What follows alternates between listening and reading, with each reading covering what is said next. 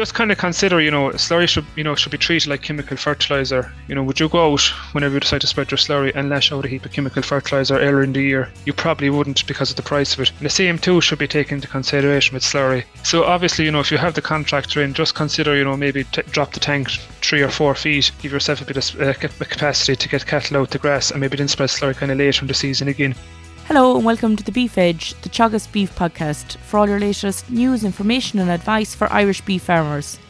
I'm Catherine Egan, and on this week's episode, I'm joined by Teagasc cattle specialist Niall Kerins to get an update on the nutrient management legislation and developing a nutrient management plan for your farm. Niall, you're very welcome. The Nitrates Action Programme underwent a number of changes last year, with stronger measures introduced for protection of water quality. What were the main changes, Niall? I suppose the main changes that have come into play, you know, that affect dry stock farmers that might be listening here um, in relation to NICE regulation would be that every farmer, you know, every farm in the country ideally should have a nutrient management plan, but in particular those farmers that are up are greater than 130 kgs of organic nitrogen per hectare. So those farmers that are stacked, stocked higher than 130 kgs of organic nitrogen per hectare need to have a nutrient management plan. And if they don't, I suppose essentially what it means is you don't have a phosphorus allowance. And a lot of fertilizers and dry stock farms, you know, that are purchased on a yearly basis would have some level of phosphorus in them. So, you know, if you don't have uh, if you don't have soil samples in place or nutrient management plan in place, you could very well be exceeding the limits without realizing it.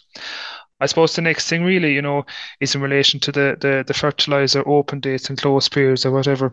So I suppose in terms of chemical fertilizer, the bag fertilizer that's bought on farms, you know, depending what zone you're in in the country, whether it's zone A, B, or C, for those farmers that are in Zone A, from the 26th of January onwards, they can spread fertilizer.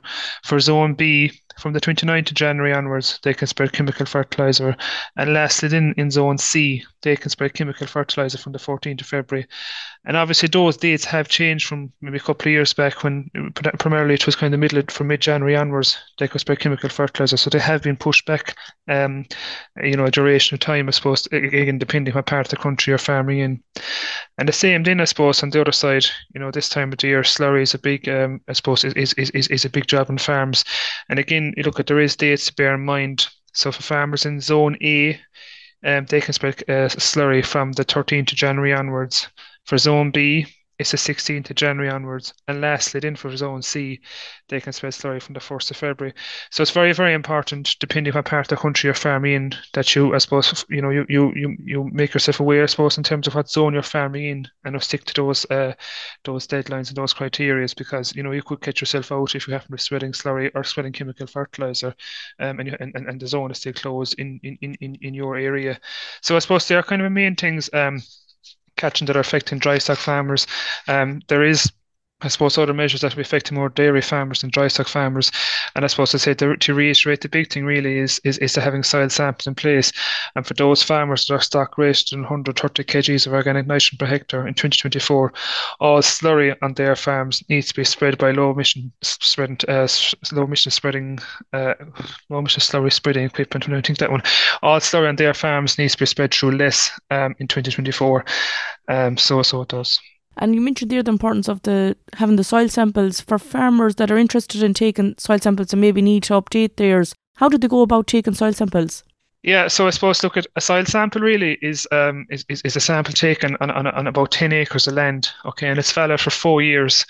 So how you go to take it, you know, either A, you, get, you might get your advisor to organise a soil sampler call out show when they're in your area, or B, you go and soil sample it yourself. So as, as I say, it's valid for four years. So if there are soil samples taken the last, you know, two or three years, or as, back as far as four years, you could get your nutrient management plan updated to identify what your nitrogen and phosphorus limits might be.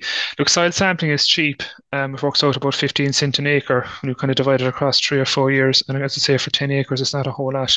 But I suppose the big thing, really, you know, no matter what size of farmer you are, whether you're heavily stocked or lowly stocked, you need to know your nitrogen and your phosphorus limits, um, because you know there is limits there. And I suppose again, as I said earlier on, if, if you are buying in fertilizer, you know, pr- primarily on, on dry stock farmers, they are bringing in some level of nitrogen and phosphorus in chemical form, and you could very well be exceed your limits without having a soil sample or without having a nutrient management plan in place.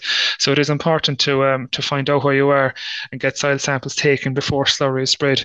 This time year is ideal for taking soil samples because land might never received, shouldn't have any, I suppose, shouldn't have received any um, chemical fertilizer or slurry for the last three or four months. And just before slurry season kicks off, uh, it's a good time to, to identify what your P and K levels are um, going into the 2024 season. And again, you know, there can be savings made on farms based on these soil test results will say if, for example, if fields come back very high in phosphorus and potassium and fields that are very low, there might be options to you know to move slurries around eh, within the farm and try to apply it in fields that need it more compared to others.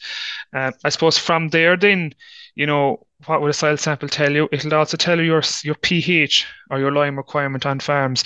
And I suppose traditionally on dry stock farms, really catching, I suppose, in terms of soil fertility, kind of nationally on dry stock farms, you know, between 50 to 60% of farms across the country are suboptimal for pH, which basically means they're lacking lime Okay, um, for phosphorus levels then on these dry stock farms, again, it's something similar, kind of between 50 to 60% of farms are at index one or index two for phosphorus, and it's a similar enough trend in for potassium. You know, roughly speaking, about 50% farmers are at index one and index two for, for, for potassium, so they are suboptimal for soil fertility. And I suppose the essence really is, you know, be it, you know, on, on dry stock farms, grazing is taking place and silage harvest is going to take place later in the season. Now, I know weather has a huge impact on grass growth, but so too does soil fertility. They nearly go hand in hand. And we often hear catching, I suppose, on the ground talking to farmers, you know, that grass growth is back, silage yield is back. But fundamentally, fundamentally, out putting weather aside, soil fertility, you know, it plays a huge issue on these, plays a huge role on these farms. And it is important, you know, to establish what way you are and make improvements on your farm going forward, you know, especially if you are seeing soil yield suffering or grass growth suffering um, as a result. So I suppose that's really kind of where we are um, at the moment, Catherine. And you mentioned there, Niall, really about maximising the nutrients within slurry. How can farmers best maximise the value of the slurry nutrients? Yeah, so I suppose, you know, first of all, to establish what's in slurry, um, take a, a slurry test result could be beneficial. Okay, and like realistically speaking, you know, within a take a taking a sample of slurry that's out of shade A within the yard, traditionally speaking, the same shade is used year in, year out. We'll say whether it was for finishing cattle or whether it was for suckler cows, for example. So if you've got a kind of an accurate representation of these shades or the or, or, or specific shades within the yard, you can take the dim, the dim results are kind of accurate from you know for the next couple of years if the, if it's the same um you know if the same suppose group of stock inside the shed year in year out. So just for example, for a slurry test result there from a Future Beef farmer um, who's working with Teagasc a suckler farmer, a slurry test result there are seen there recently you know, for a thousand gallons of slurry, what's what, what is in a thousand gallons of slurry in terms of nitrogen, phosphorus, and potassium? And roughly speaking, you know, if this slurry is put out in the springtime through low emission slurry spreading uh, equipment, you're looking at about nine units of, of, of nitrogen per, per thousand gallons, about six units of, of, of phosphorus, and about 27 units of potassium. So that's the nutrient component that could potentially be in cat slurry but it, it, would be a good job to, or a good idea, you know, to test your slurry and see what's in it um, and go from there. And most labs that you find around the country that are testing soil might also be able to test slurry for you. You know, I suppose what fields to target on really, you know, I suppose silage ground predominantly has a massive uh, requirement for phosphorus and potassium compared to grazing ground, because in grazing ground you will have a bit of um, um, a bit of nutrient recycling going on because obviously the cattle are grazing, they're going to be doing, you know, they're going to be dunging or urining, you know, within the and they're going to be recycling some of the nutrients that are take that that, that, that, that might potentially be taken off. But silage ground has a massive demand um, for phosphorus and potassium, and what we often see when soil, when soil samples are taken, the silage ground sometimes could be at index one, index two, um, sure, simply because sometimes the nutrients that are taken off aren't being replaced. Um, and I suppose in previous years, I would have seen myself, you know, dealing with farmers where in the grazing block it might have been, you know, index three, index two, index three, and you know, and in a specific year when they take soil samples, it might have dropped back to index one, and more often than not, that sometimes can result in, in, in silage being taken off and the slurry not going back out to replace the nutrients you take off. So, you know I suppose I, t- I target the silage ground and I'd also obviously target ground, you know, that might be at index one, index two, kind of across the farm. And, you know, this time of the year, you know, we'll, you know, we spoke about the open period there and when you can spread slurry and stuff. This time of the year, tanks are going to be full in farms, which is kind of obvious, you know, especially if animals have been housed since last October, or September, depending where it is just kind of consider, you know, slurry should, you know, should be treated like chemical fertilizer. You know, would you go out whenever you decide to spread your slurry and lash out a heap of chemical fertilizer earlier in the year? You probably wouldn't because of the price of it. And the same too should be taken into consideration with slurry. We discussed there the nutrient component of slurry, you know, what it has in terms of in P and K. So obviously, you know, if you have the contractor in, just consider, you know, maybe just take out, I don't know, t- drop the tank three or four feet, give yourself a bit of uh, capacity to get cattle out the grass, and maybe then spread slurry kind of later in the season again. And use slurry wisely, I suppose, would be would be um would would would would would, would be the preferred option um, around this time of the year. And I suppose kind of, you know, we should kind of come away from the idea of the contractors coming. You know, I should empty every tank that's in the yard um, and get value for money. Yes, you probably will get value for money and get your slurry empty, but you know, are you putting out an offer the slurry extra slurry on ground? You know, that potentially might be able to take it because of poor grass growth or, that kind of thing this time of the year. So I just be a word of caution on that. You know, maybe it's kind of reduce the amount of slurry you spread. Obviously, slurry needs to be spread to make room for the rest of the house period, but um, you know, use it kind of sparingly would be would be the preferred option. Most definitely, there is great value in the slurry Niall for sure, and farmers have seen a very dramatic increase in the price of fertiliser over the past number of years. What prices are expected in the coming year for chemical fertiliser? This is kind of, I suppose, kind of crystal ball stuff, but I suppose kind of recently there, um, I was doing a bit of work, just kind of inquiring from merchants about the price of fertiliser. Look, it has slipped back a good bit from, you know, January of last year to January of this year, like, and somewhere kind of, you know, the, the 18, 6, 12s are the 27 two and a half, uh, 5, 24 two and a half, 10 are kind of you, maybe the main fertilizers used in dry stock farms. And they're kind of, you know, retailing in around 500 a ton, maybe up to about 530, 540 ton, kind of give or take, depending on what part of the country you're in. Nitrogen has come back a bit all right. You know, you're looking at sort of the protected urea kind of retailing in around 560, 570 ton. You know, the standard urea back about 500 a ton. So, look, I suppose it has come back, which is obviously a positive thing, you know, from the beef perspective, because, you know, fertilizer is a big bill on farms, but it's still a long shot off going back, you know, for a couple of years ago, maybe pre pandemic times when fertilizer was a good bit cheaper than what it was even today. So that's why it kind of emphasizes my point, you know, to, to, to use slurry to your advantage. You know, again, if you take soil test results and it indicates that you have a lot of, you don't have, you know, you have a high phosphorus um, index reading on your farm, you mightn't have an allowance to purchase in the likes of the 18612 on your holding. So then the only source of nutrient or the only source of phosphorus that might be available to you is through your, your through your slurry, like, you know, so just use it wisely and, and, and, and try and get good use out of it. And I suppose, you know, just before we move on a bit from slurry, you know, I suppose on spring calving suckler herds, the grazing block around the sheds or whatever, you know, it might be the dry piece of ground this time of the year, and you might be kind of a tendency to get a lot of slurry to, to relieve pressure on tanks. If a lot of slurry goes out in grazing ground in the springtime, and you might be letting, you know, freshly calved cows out the grass and into March or whenever it's going to be, a lot of slurry, a ground that has received a lot of slurry obviously has a lot of potassium in it. And that high potassium level in ground can cause grass tetany, especially in fresh calvers.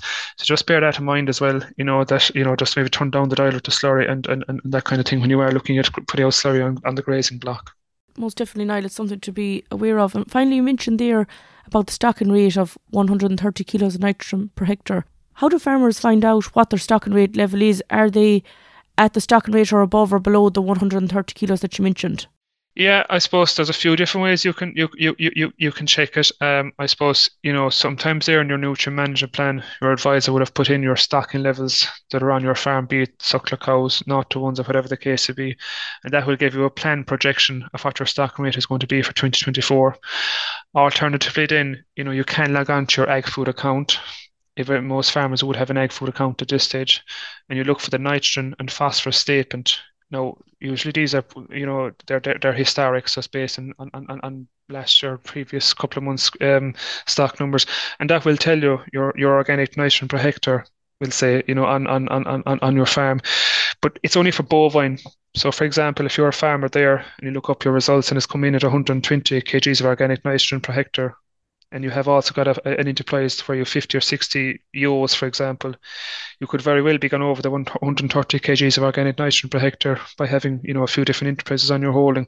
So just bear that in mind when you do look up the nitrogen and phosphorus statement on your ag food account. It's only for bovine only, not any other um, enterprise that might be on the farm. So, and again, obviously, you could talk to your local advisor as well, who would um, help you out on how to figure out what your nitrogen is, your nitrogen limit is, and uh, and where you sit for the for the for the coming season. Thanks very much, Niall. That's great great advice, and really the first step will be taking soil samples in the coming weeks before slurry is applied.